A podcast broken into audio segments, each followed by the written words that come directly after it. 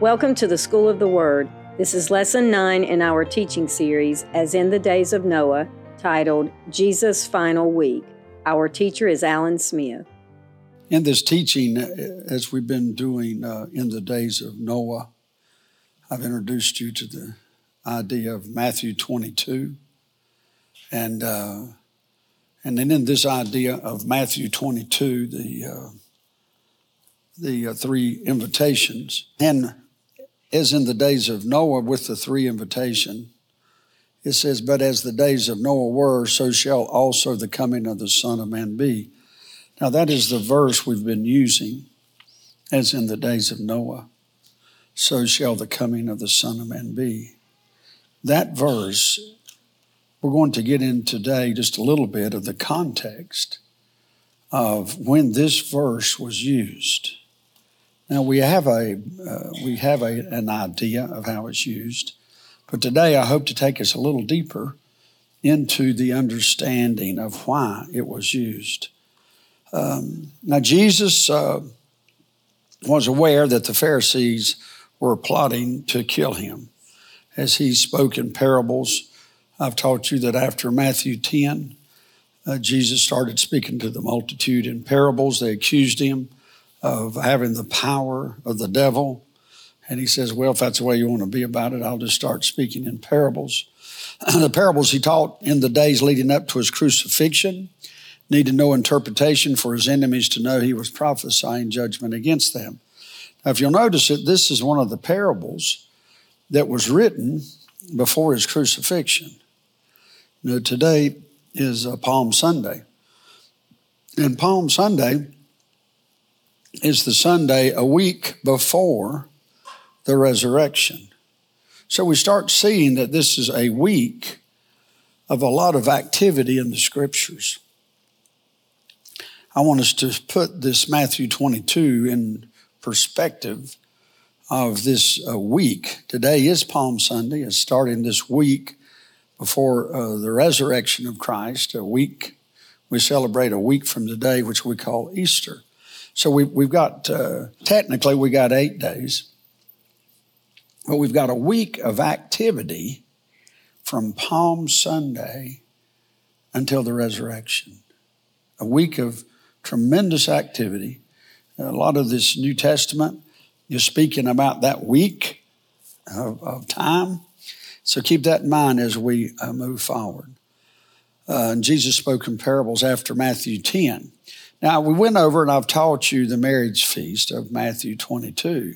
And this illustrates Israel's rejection of Jesus Christ as the Messiah and the wrath and judgment of God that would come upon Israel. So we see that this uh, uh, three invitations, I called it, of Matthew 22. Uh, the first two invitations, as I taught you in the last two weeks, the first two invitations were rejected. There's three invitations in that parable. First two uh, were rejected. Now, we see that this parable is a parable, is part of a series of parables, and we'll look at that if we have time this morning. A series of parables whose theme is a warning of God's judgment that would soon fall on religious rulers of Israel and the nation of their rejection of Jesus. So, in this parable of Matthew 22, we rejoice because we know we are the people of the third invitation. But the two rejected invitations. Uh, the first two invitations that were rejected would be the main purpose of, of this parable, I guess you could say. It's more about the rejection of Israel of the invitations than it is the third invitation, even though we rejoice in the third invitation. Now, so we went over the Matthew uh, 22 of the uh, of the marriage feast. I've taught you that there's three invitations in Matthew 22. First one's to Israel. I spoke to you about how John the Baptist and Jesus uh, gave that first invitation. Uh, the second invitation was to Israel. That was given by the 12 disciples, and you all know that all but one had a very um, a martyrdom end to their life. So it was totally, basically rejected. Of course, there was a remnant of believers all the way throughout but for the most part, it was rejected. Then the third invitation is that there again back to the earth. And I've taught you that uh, pre Abraham, God was speaking to the earth.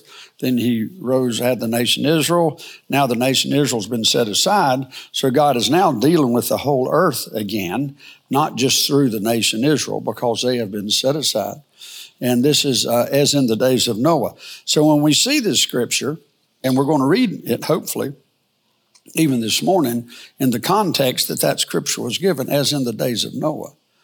And so we, we start understanding, as in the days of Noah, uh, Jesus said that, but he was also speaking at a time, kind of a hidden mystery, I guess you could say, is Jesus knew that Israel was going to be set aside.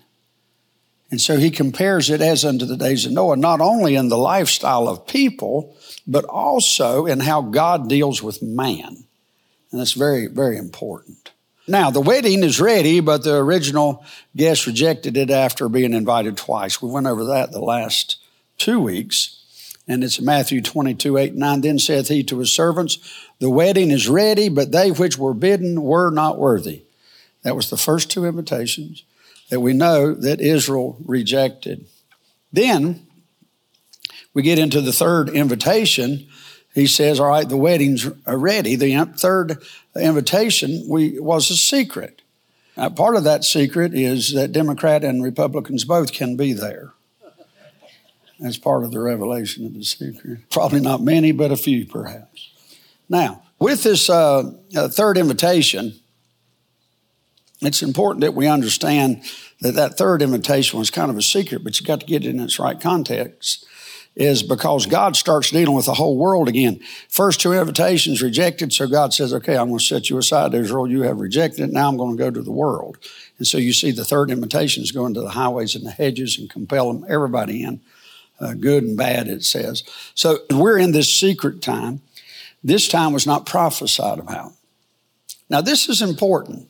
The mystery of the church, the secret wedding guest. So at the third invitation, you got this wedding invitation goes out. We read the scripture last week. You go out in the highways and the hedges, you compel them all to come in, both bad and good. It's called the third invitation.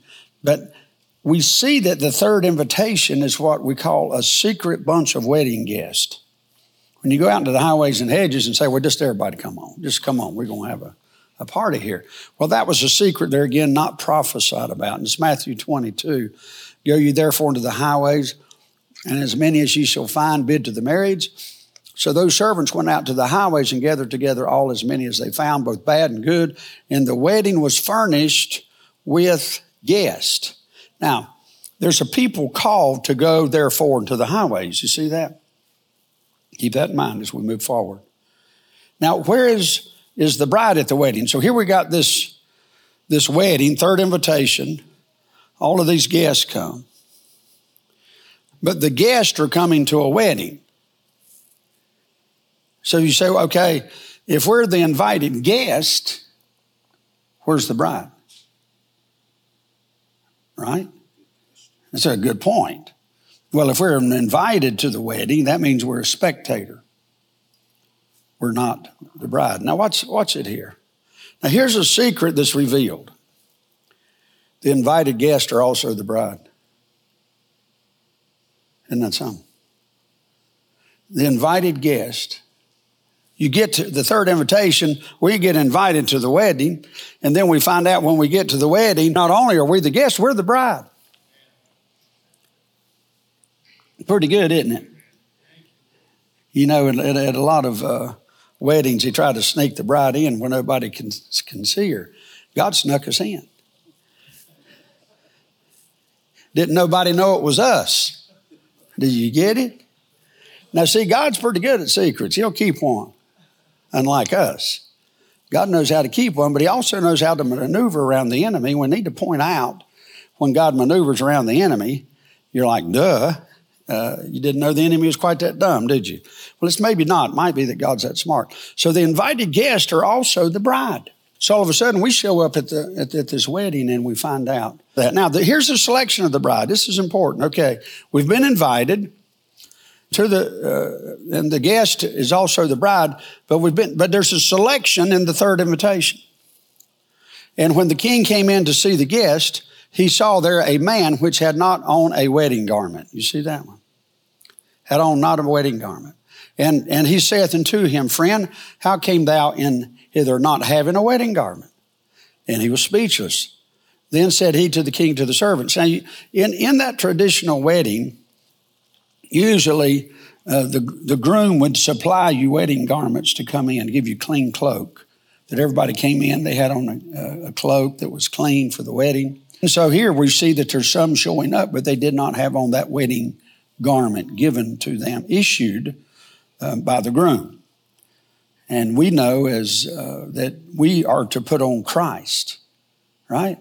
We're to put on Christ. He's our covering for us to be at this wedding.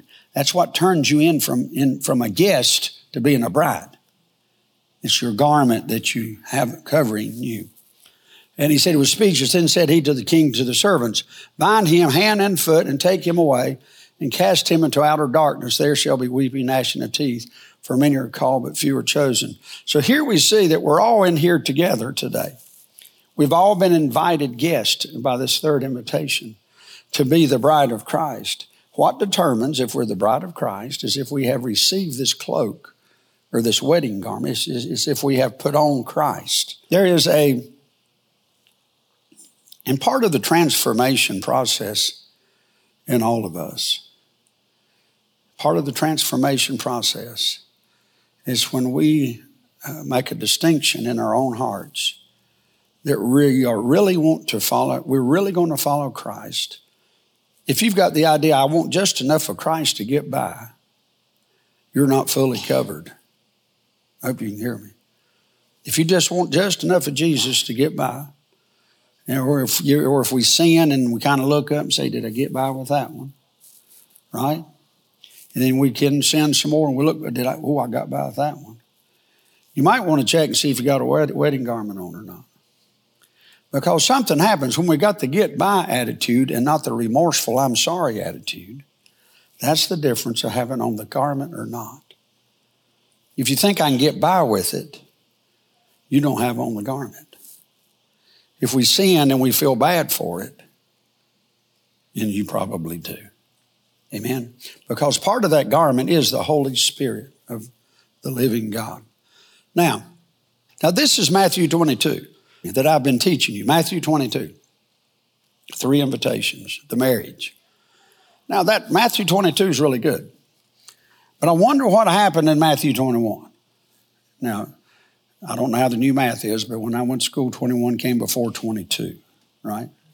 And so something happened before 22. It was Matthew 21. Now, Matthew 21 was day one or uh, of, of this week of before of the resurrection of the crucifixion and the resurrection of Christ. So I've been teaching you Matthew 22, but I want you to put it in context of when it was written. Today we celebrate uh, Palm Sunday. Right, Palm Sunday was day one. Palm Sunday. This parable of Matthew 22 is written during the week of the crucifixion of Christ. This information of the third invitation was given right at the last moment. Are you with me? So, when we start seeing this parable that Jesus uh, spoke, and, and he wrote it just a few days before his crucifixion, that gives us an, an understanding a little bit of something else is going on behind the scenes here. So, day one, uh, uh, it was uh, Palm Sunday. It was a Sunday. That's when Jesus, you know, rode in on a, on a camel, on a donkey, I mean, on a camel, on a donkey, uh, Palm Sunday. This is the Sunday before his death which had been on a Friday. Jesus sent two of his disciples ahead, telling them to look for a donkey and its unbroken colt. Then Jesus sat on the young donkey and slowly made his entry into Jerusalem, fulfilling the ancient prophecy of Zechariah 9 9, which said, Rejoice greatly, O daughter of Zion. Shout, daughter of Jerusalem. See, your king comes to you, righteous and having salvation, gentle and riding on a donkey, on, on a colt, the fold of a donkey. Now, you see, Jesus comes in riding a donkey. Palm Sunday, they throw down these palm branches and leaves for Jesus to come in on. Now, if he'd come in on a horse, when you ride in on a horse, it's considered a war horse. It's considered you're going for battle. When you ride on a donkey, you think of something that's gentle and you're coming in peace. So we see here that Jesus was coming in eh, eh, as the king of the Jews, but yet he was coming in peace, was the idea. It just so happens, just because Jesus was coming in peace, that he wasn't received that way. So I want you to see day one of what the day that we celebrate today is what we call day one of this week. Uh, now, we can see here on day two, on Monday, Jesus clears the temple. Now, this is amazing to me. Um, day one, he comes in on a donkey. Day two, he goes to Jerusalem, he comes in and he cleans the temple. Well, he first came in, it looked like to me he was coming in peace. Well, something happened to Jesus on day two. He just, just, when he went into the temple and he saw the money changers, he cleared. So Day two, just keep get it in your mind. Jesus cleared the temple four days before he was crucified. That's when that event took place. Four days before he was crucified. He cleared the temple. Do you get the idea of why they maybe didn't like him? Right? Now, I'll even say this uh, well, look at it right here. The following morning, Jesus returned uh, with his disciples to Jerusalem. When Jesus arrived at the temple, he found the courts full of corrupt money changers. That's what he saw in, in, in the temple.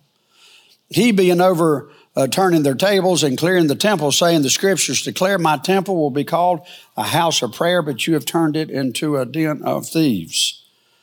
That, that scripture right there is not politically correct. Anybody hear my voice?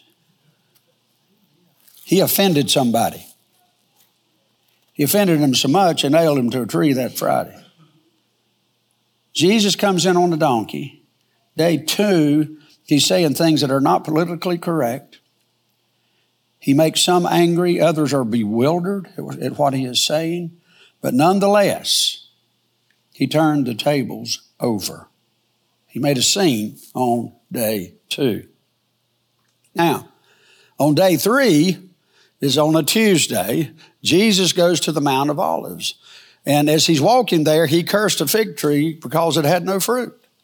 So he, he leaves, he leaves and, and on the Tuesday and he goes to the Mount of Olives. All right. Comes in on a donkey. Next day he comes in, goes to the temple, overturns the tables. Then, then on that Tuesday, he goes to the Mount of Olives on the way to there, he curses a fig tree. Now, this is where this parable of Matthew 22 takes place. Can you see that? It was probably on Tuesday that he gives this parable of the marriage. There again, Tuesday, Wednesday, Thursday, Friday. That's four days, uh, four days before Good Friday. So Jesus gives this, and he, and he tells it. He says, that he's, given these invitations through John the Baptist and through himself. You see how that is the first invitation? John the Baptist and Jesus gave this invitation. Jesus said, no, it was, it's rejected. But Jesus, being as prophetic as he is, he even told of the second rejection, and he even told what God was going to do about it. He was going to go to the whole world again because the nation Israel wouldn't cooperate with him. He said he would just go to the whole world. But I want you to see, this is a big deal, where Matthew 22 was probably written on, the, on this uh, third day, which was a Tuesday. He wrote this parable that I've been teaching you. Very important. Now, on day three, on Tuesday, Jesus goes to the Mount of Olives there, and later that afternoon, while he was there, now this is Matthew 24 and 25. Later that afternoon, Jesus left the city and went with his disciples to the Mount of Olives. Now, if you got your Bibles, turn with me right quickly uh, to Matthew 24. If You got your Bibles? If you don't, use your cell phone. Uh, because we're going to read here. I didn't put all this scripture on a, on a screen. You'll have to look at your Bibles. And in, in uh, Matthew 24. Now, in Matthew 24, As he went with his disciples into the Mount of Olives, came in on a donkey. Uh, next day, he turned the tables over. Uh, next day, he goes to the Mount of Olives. And up here, he gives what's called uh, his Olivet Discourse. I might, uh, I don't remember if I got a note on that. Yeah, I do. Jesus gave the Olivet Discourse, which is an elaborate prophecy about the destruction of Jerusalem in the end of the age and his second coming. So here we see on day three, on a Tuesday, that this is called the Olivet Discourse. Here, Jesus gives all of this information an elaborate amount of, of, of information on how Jerusalem's going to be destroyed and what's going to happen at the end of the age. And then it's here that he speaks about his uh, second coming. Now, there again, this is four days before he's crucified. So you can see why Jesus was being pressured and pushed a little bit to give this information. He didn't have so much time to give it. So if you want to know some of the last information that he gave about this, it's, it's in Matthew uh, 24. Now, if you look at 24, verse 1, and Jesus went out and departed from the temple, and his disciples came to him for to show him the buildings of the temple. And Jesus said unto them, See you all these things? Verily I say unto you, there shall not be left here one stone upon another that shall not be torn, thrown down. Verse 3. And as he sat upon the Mount of Olives, the disciples came unto him privately, saying, Tell us. You see that? He said, Tell us. When shall these things be? Tell us. When shall these things be? And then he says, What shall? First thing I said is, Tell us. Next thing they say is, What shall be the sign of thy coming? And then they say, the third one is, and the end of the world, or the end of the age. So they, they're up there, and then they ask him these three questions. And he goes on to explain and give, if you want to know the answer to these you know, three questions, uh, on what he said on Tuesday, then you go and you read chapter 24 and, and uh, 25. If you go over in 24 and verse 10, let's just, I'll pick out a few verses. I'll just randomly pick them out. Um, in verse 10 of 24, he says, And then shall many be offended and shall betray one another and shall hate one another. You see that? Now, You've got, you, somebody's got to, to agree with me here. We are living in a day that what rules the political correctness is, is who's offended or not. That, that's what this whole movement is. The spiritual movement is over, is over this verse right here. And uh, this verse, this political movement, this uh, worldwide progression of sin, if you will, is trying to take a, a what's uh, we're trying to build laws and rules uh, around uh, if you're not offended. Now, my trouble is every rule that they're creating not to offend somebody offends me. So it appears I'm not in the equation, right? So, so we see we got all these offenses. Now, now look at it with that in mind, verse 10, and then shall many be offended. Now, it's a progression. What happens after you're offended? And shall betray one another. You see that? So what happens is first is an offense, then you start betraying one another. And then there's a third step. Then you'll hate one another. So if you want to know the prevailing spirit over the planet this day is the spirit of offense. Uh, fake news is created out of offense. Somebody's offended, so therefore they report what they think the real truth is. That's what creates what creates fake news is this verse. It's a spirit offense. And so this person's offended, and I'm going to stand up for this one. That one's offended, and I'm going to stand up for this one. And, and so what happens with the spirit of offense, it tries to grab everyone's loyalty. Can you hear me? The spirit of offense is looking for those that will be loyal to the offense. And so, as Christians, if we are pulled into any directions to be uh, loyal to an offense, we're being sucked into the trap. As Christians, as followers of God, we just declare the will of God, and that's it. We declare the will of God. So we see there's a progression offended, betrayal, then hatred. Then once you do that, it can turn you into a false prophet, according to verse 11. Then many false prophets shall rise and shall do what? Deceive many. And because iniquity shall abide, the love of many shall do what? It'll, it'll wax cold. So this is a progression. You say, well, Alan, if you're sitting there today and you say, well, Alan, that's not about me, that's not going to touch me. If, if that's what you think, it's probably already touching you. And then the very fact that I said that, if that offended you, I disproved it. Right? So we got to understand something. This spirit of offense is, is huge. It's the biggie. And in other words, we're trying to make everything now today okay.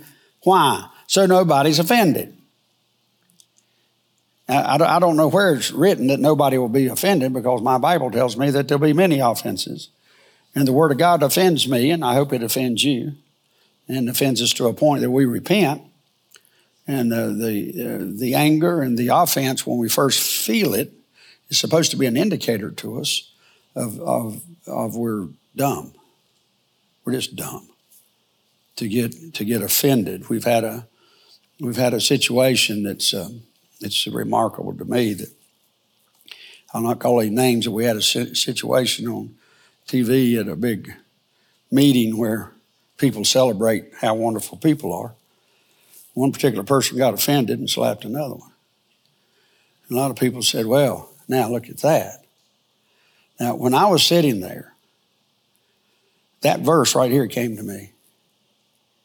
He was offended. And here we got the academy is, is bringing a judgment against the guy who did it because it was a show of violence in which 90% of every movie that it produces is about violence and killing people. Can somebody hear what I'm saying? Is, is there something? Am I losing a marble somewhere? Or is it just me? I'm like, so, so here you're promoting this in all of your films and giving awards for who killed the most people and who did the best job at acting it out. And then when, when something hits your stage, then all of a sudden you're offended and all, you're going you're to bring the whole world down on this guy. But for the content that you export, it's just, it's just insane to me. And how Christians are even picking sides with their for this guy or against this guy. And I'm like, well, uh, hopefully you think the whole mess is a mess. Hopefully. Somebody thinks the whole mess is a mess. So you're seeing this thing of offense. And so I'm just using that as an example. Now you've got everybody that watches movie, uh, movies now they're polarized. Now they, they, they're starting to hate each other. It's, it's just division's my point. And that was one that's worldwide. You know what I'm saying? You've heard you just heard it said the shot heard around the world, and that was what they're saying. It's a slap that was heard around the world. And when I heard that, I thought that is so true. Of how the spirit of offense is so rampant. And, and I hope as prophetic people, you can see that situation as a sign, as a signal to us of what's going on. We want to personalize it to an individual, no doubt, but still, yet there's a bigger problem that's going on. Um, now let's look at it in verse 24. For there shall arise false Christ and false prophets, and shall show great uh, signs and wonders, insomuch that if it were possible, they shall deceive the very elect. Behold, I have told you before.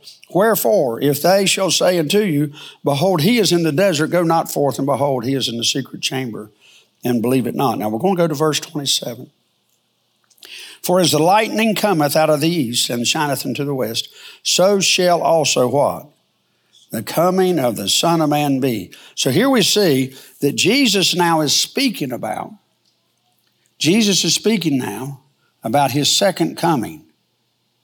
Now, you remember the prophecy in Joel? Does everybody remember that? Acts chapter 2. Would you turn in your Bibles there right quickly? And I want to show you where the, this prophecy of Joel, and this is very important um, uh, in this second invitation. I don't hear many Bibles turning. I hope you are looking at it. There you go. I heard it that time. Uh, in Joel chapter 2. Now there's a prophecy. Now we're and hold hold hold Matthew here. We're going to Joel here. Now I've taught you in times past of how um, um, how that we're in this prophecy of Joel. Joel, Acts, uh, Joel is in Acts chapter two, and it says, um, Uh, verse 14, but Peter standing up with the eleven lifted up his voice and said unto them, Ye men of Judea and all that dwell in Jerusalem, be this known unto you and hearken to my words. Verse 15, for these are not drunken as ye suppose, being it is but the third hour of the day. But this is that which was spoken by the prophet Joel. And, and everyone in this room should, I, I know that you understand this verse, but I want you to go with me here again. But this is that which was spoken by the prophet Joel.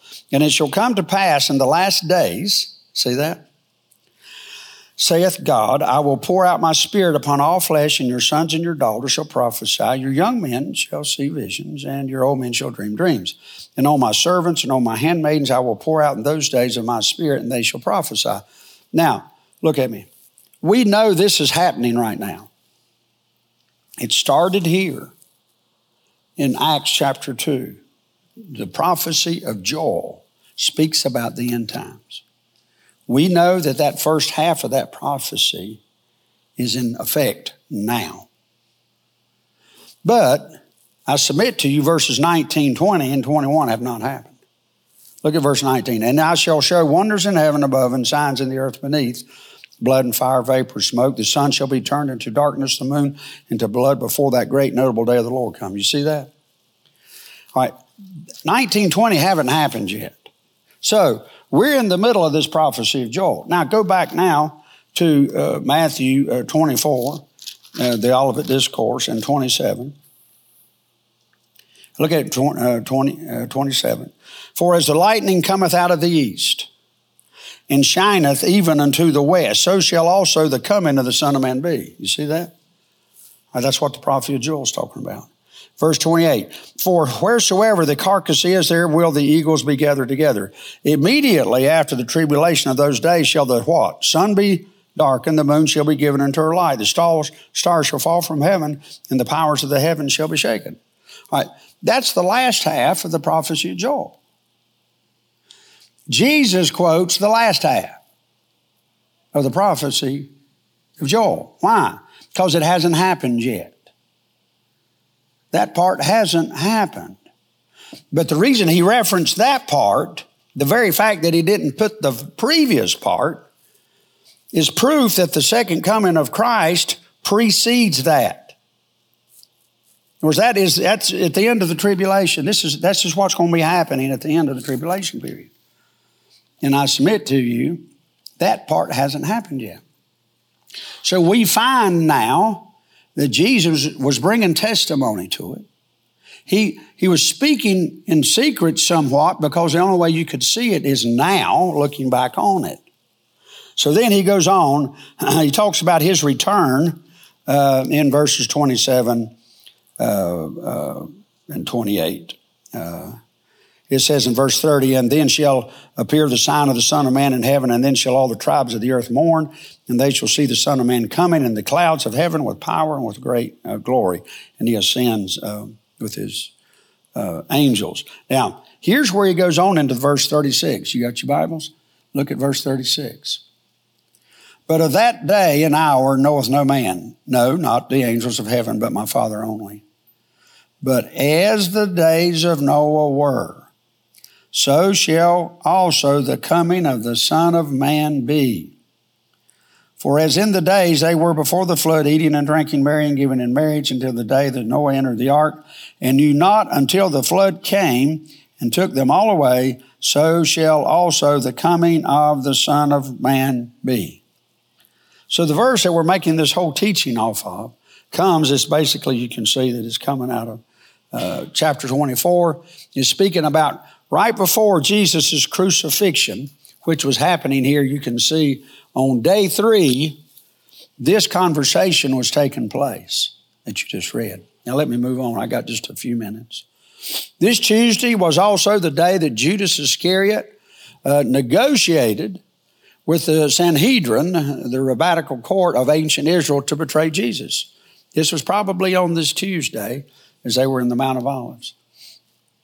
And there's scripture there. You can read it. Just go on over in Matthew and read it there. It's in 25. And you can see this is where Jesus, uh, Judas made this deal uh, about the betrayal. So that happened probably uh, on day three or Tuesday. Now, another thing that happened uh, on uh, day three, after a tiring day of confrontations, of course, and warnings, which we've read about, about the future, Jesus and the disciples returned to Bethany to stay, uh, stay the night. So this is day three. They returned back to Bethany here. Now, on Wednesday, Wednesday, here we see after two days in Jerusalem, Jesus and his disciples spent the day resting in Bethany, anticipating the Passover. So here we say this is Wednesday. They were there in Bethany. Uh, it's probably where Jesus got an anointing there that happened. I don't know, think I've got it in my notes. But you there again, if you just read uh, uh, 24 and 25, you'll see what happened on the day that they rested. Now, all of this is happening in an, in an, uh, a packed week. So this week that we're celebrating right now, the days being the first day, Palm Sunday, I, I, my hope is that after this little bit of this teaching, that you'll understand Monday, Tuesday, Wednesday, Thursday was Passover, is coming Thursday. Um, so, but on Wednesday they rested, probably anticipating the, uh, the, the great Passover that's on 30, Thursday. But remember, he gave the parable of the marriage on Tuesday. And he was talking about the rejection of the first and second invitation and the third invitation. Now, Jesus, yeah, I did have, Jesus was anointed, by Mary of Bethany. This is Matthew 26, uh, 6 through 13. This probably happened on that uh, Wednesday. And we see that Judas Iscariot sells the Lord uh, in Matthew 26, 14 and 16 are the verses uh, where Judas betrays the Lord and actually uh, sells him for the silver.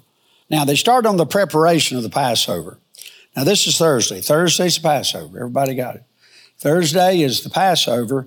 And so, so the Passover meal and the Last Supper is the same meal.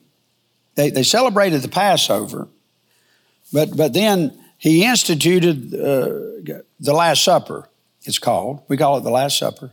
The Last Supper actually happened on the same day uh, as Passover. So they so here so they had a preparation for the Passover. Jesus sent the disciples out, and that's uh, Matthew 26. Uh, we can see that. Uh, well, if you're in your Bibles, just turn there right quickly. Matthew 26. I don't have but a few moments. In Matthew 26, uh, you can see in verse 20 there. Uh, uh, and now, when the evening was come, he sat down with the twelve. I'm not. I'm just not going to have time to read them all. If you want the scriptures, they're there. He sent them out to prepare, Matthew 26, 17. Then, and in, in, move up into verse 20, they had the last Passover. Uh, now, in, in verses 26 through 29, uh, Jesus institutes the Lord's Supper. So the communion that we take today, uh, Jesus made it into this, uh, inst- he institutes this as as one of our uh, things as we do in the church today. This was done at, at the Lord's Supper, and he said, Take my body and drink my blood. Later, Jesus and the disciples left the upper room and went to the Garden of Gethsemane, Gethsemane where Jesus prayed to God the Father.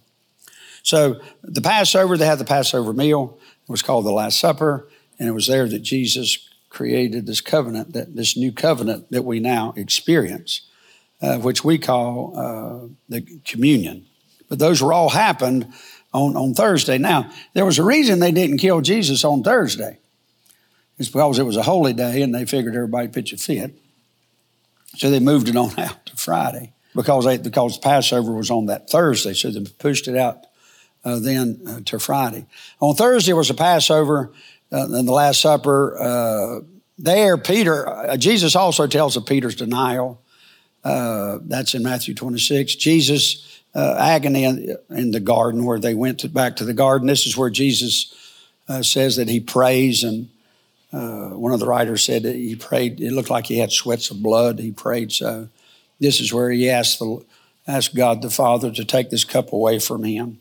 Remember that, and um, so that was his agony. Agony that we call it in the in the garden. Also, we had the situation uh, there that night uh, that the disciples went to sleep. you remember that? Here we are uh, on Thursday, Passover, the Last Supper. I guess they had their bellies full or something, but they all went back that night. And uh, as Jesus was out there praying by himself, the disciples over there, and it says they all went to sleep. Um, and then what happened also that night is when uh, Jesus, Judas came over to Jesus, he gave him a kiss, he betrayed him, and then they uh, got Jesus and they took him away. They actually took him back to one of the high priest's uh, house uh, where they made all these accusations uh, against him.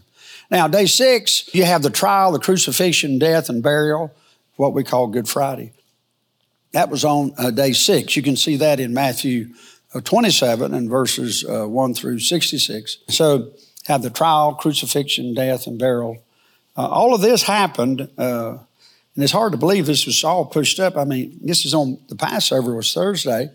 He was betrayed Thursday night. Uh, they, he has a trial, and he's hung on the cross Friday. I mean, you talk about speedy judgment. They really got to it, didn't they? He, he was just, I mean, in less than 24 hours from the time of Judas's kiss, um, we see that Jesus hung on a cross. So when we start understanding this week, that's what I'm wanting to impress you to put an impression upon you is that you got seven, you got eight days here that to the Christian faith is, is means everything. It's everything to us. This is a, a holy week, if you will, of what happened in the life of Christ and what happened that affect our life so much. So this happened on day six. Now, Good Friday is the most uh, difficult day of what's called Passion Week. Uh, how many saw the, the Passion of the Christ, the movie? A lot of a lot of you saw that. Just an incredible, hard to take. Be honest with you. Uh, personally, I just couldn't take it in one setting. you know, I had to watch it in several. It just was. It was just. It was incredible. Um, but anyway, this Good Friday was that difficult day uh, uh, of the of the week. Christ's journey turned treacherous and painful in these final hours leading to his death. Now, according to Scripture, Judas Iscariot, the disciple who had betrayed Jesus, was overcome with grief and hanged himself early Friday morning.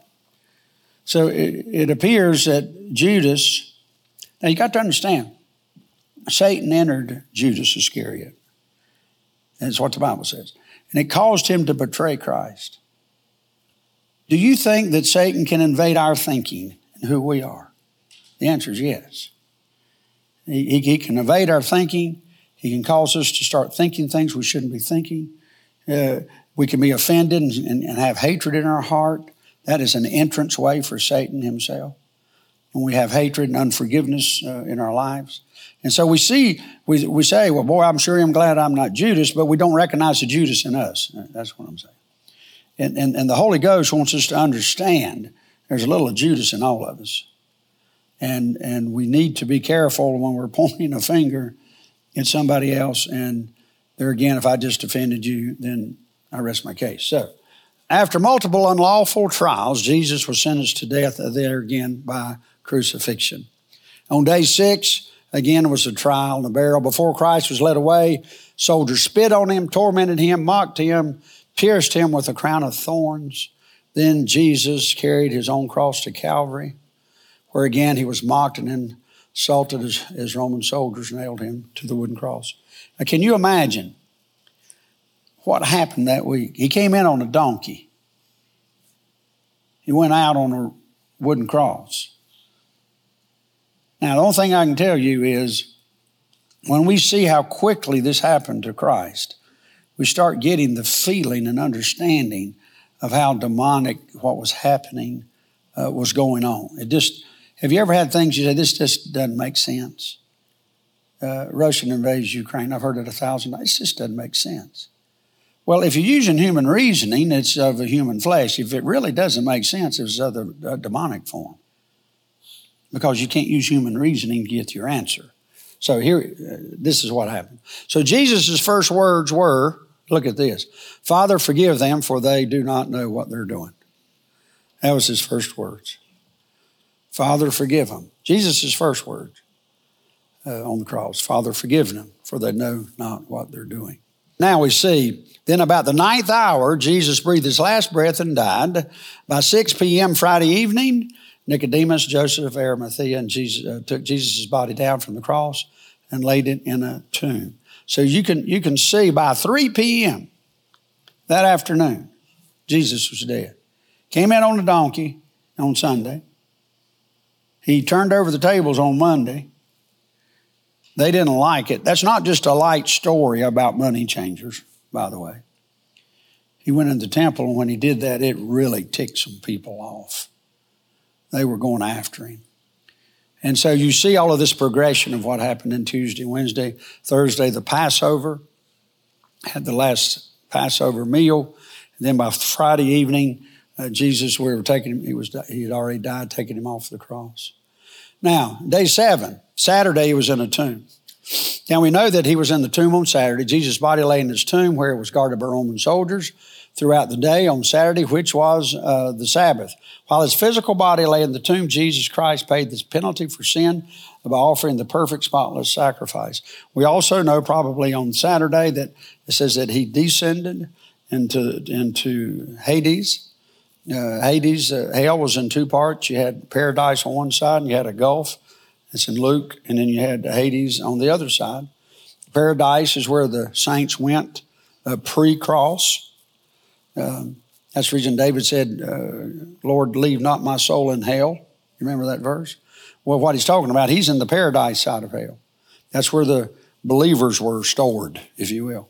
And then and people who will spend eternity in hell was in, on, in Hades, but they were both in the lower parts of the earth. So on that Saturday, Jesus goes down into the earth, it says, lower parts of the earth, and he leads captivity uh, captive right? He, he takes those that are in captivity there, which I mean, you got you got all of the the Old Testament saints. That's where they were.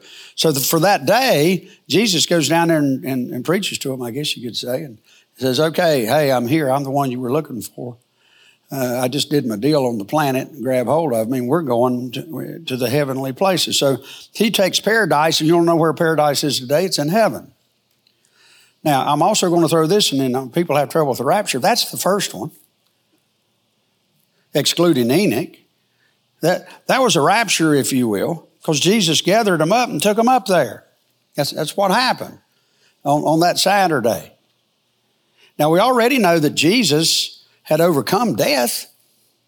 He, he, he raised Lazarus, right? We already know he had the mojo to do it, right? I mean, we already knew he could. And so then, uh, but that's what happened on that Saturday is he had he raptured the Old Testament saints. He took paradise with him up into heaven. He conquered death, both spiritual and physically, securing eternal salvation. Day eight, Resurrection Sunday. That's what we're going to be doing next Sunday. We'll be celebrating Resurrection Sunday. Early Sunday morning, several women went to the tomb and discovered that the large stone covering the entrance had been rolled away, and an angel announced. says this in Matthew 28. And the angel answered and said unto the woman, Fear not ye, for I know that ye seek Jesus, which is crucified. He is not here, for he is risen. As he said, Come and see the place where the Lord laid. Isn't that amazing? Now, as in the days of Noah, and I've got up there, it's all about the ark. As in the days of Noah, they all got in the ark. That saved them from that wrath of God. For us today as believers, it's all about the ark. The ark is Jesus Christ Himself.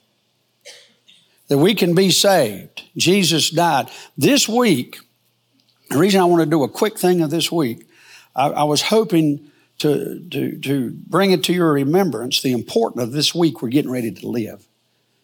And I would hope that you'd consider uh, this is Palm Sunday. Jesus came in on the donkey. I would, I'd love for you to consider Monday, overturn the tables. I'd love you to consider uh, this next week what actually took place in the life of Jesus Christ. Then we get to, to, to the Passover on Thursday. Remember, Friday, he's hung on a, on a cross. Saturday, he led the captive. He took him up to heaven. And then Sunday, next Sunday, we rejoice. We so rejoice because he is risen today. That's the idea of what about as in the days of Noah? So shall the coming of the Son of Man be. So I hope that you'll consider this, what I've taught you this morning. I hope you put into context Matthew, the parable of Matthew 22 that we've been studying. Let's stand. Lord Jesus, we love you and we thank you for this day. We thank you for your word, oh God. I ask and pray, oh God, if there's anything that I've said that's not of you, that it'd fall to the ground. But if I've said anything, oh God, that's of you, and that's your spirit. Ask and pray that it be quickened to us. Let us think about this week. Let us think about this next, next this week, oh God, what actually happened. What actually happened in this energy, this power packed week from Christ riding in on a donkey to his resurrection, Resurrection Sunday. Let us worship you today, O oh God. Put into our hearts an attitude of worship that you might be glorified. In Jesus' name, amen and amen.